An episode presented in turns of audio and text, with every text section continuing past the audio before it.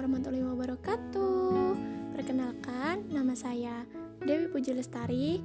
Saya mahasiswi dari salah satu Universitas Islam Negeri Raden Intan Lampung.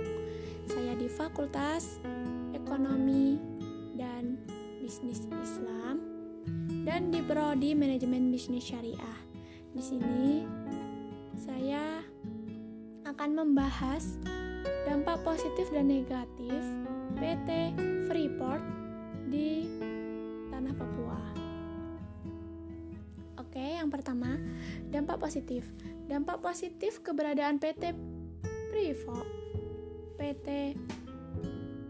Dampak positif keberadaan PT Freeport di tanah Papua tak lepas dari kemajuan Papua saat ini, sehingga tanah Papua terlihat luar biasa dibanding masa lalunya dan menunjukkan bahwa masyarakat Papua sudah mulai bergerak maju ke depan selain pembangunan suprastruktur yang semakin luas merambah tanah Papua pembangun infrastruktur pun mulai digerakkan sehingga saat ini terlihat pendidikan anak Papua mulai terangkat dibanding masa lalunya.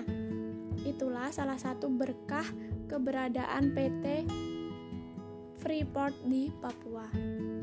Sedangkan yang kedua, dampak negatifnya dari keberadaan PT Freeport Papua tak lepas dari pertarungan para politisi di tingkat daerah sampai tingkat internasional dalam pem, dalam memperebutkan ladang emas yang sungguh mengagumkan.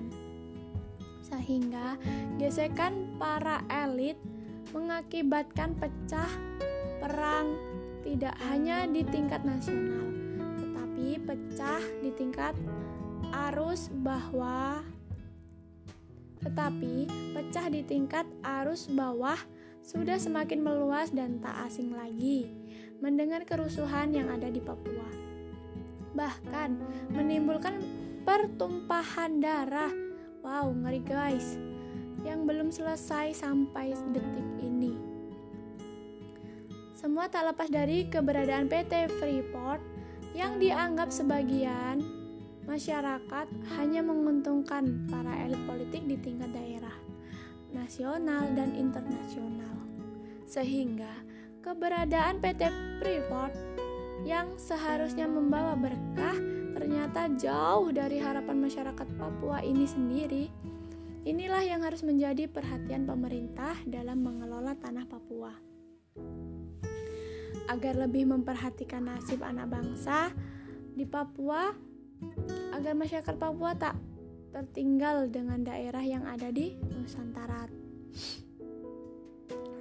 Kemudian, nasib anak Papua tak ubahnya hidup di negeri ladang emas. Namun, masyarakat Papua masih banyak yang jauh dari hidup layak dan mendapatkan pendidikan yang lebih baik. Mengingat kekayaan bumi Papua yang tak terhingga besarnya sebagai salah satu ladang emas terbesar di dunia. PT Freeport Papua sebagai pengelola tanah Papua sudah semestinya tidak hanya meng mengeruk kekayaan alam yang ada di Papua. Tetapi harus memberikan bantuan kepada masyarakat Papua secara luas. Sehingga ada keseimbangan dalam kehidupan masyarakat Papua saat ini.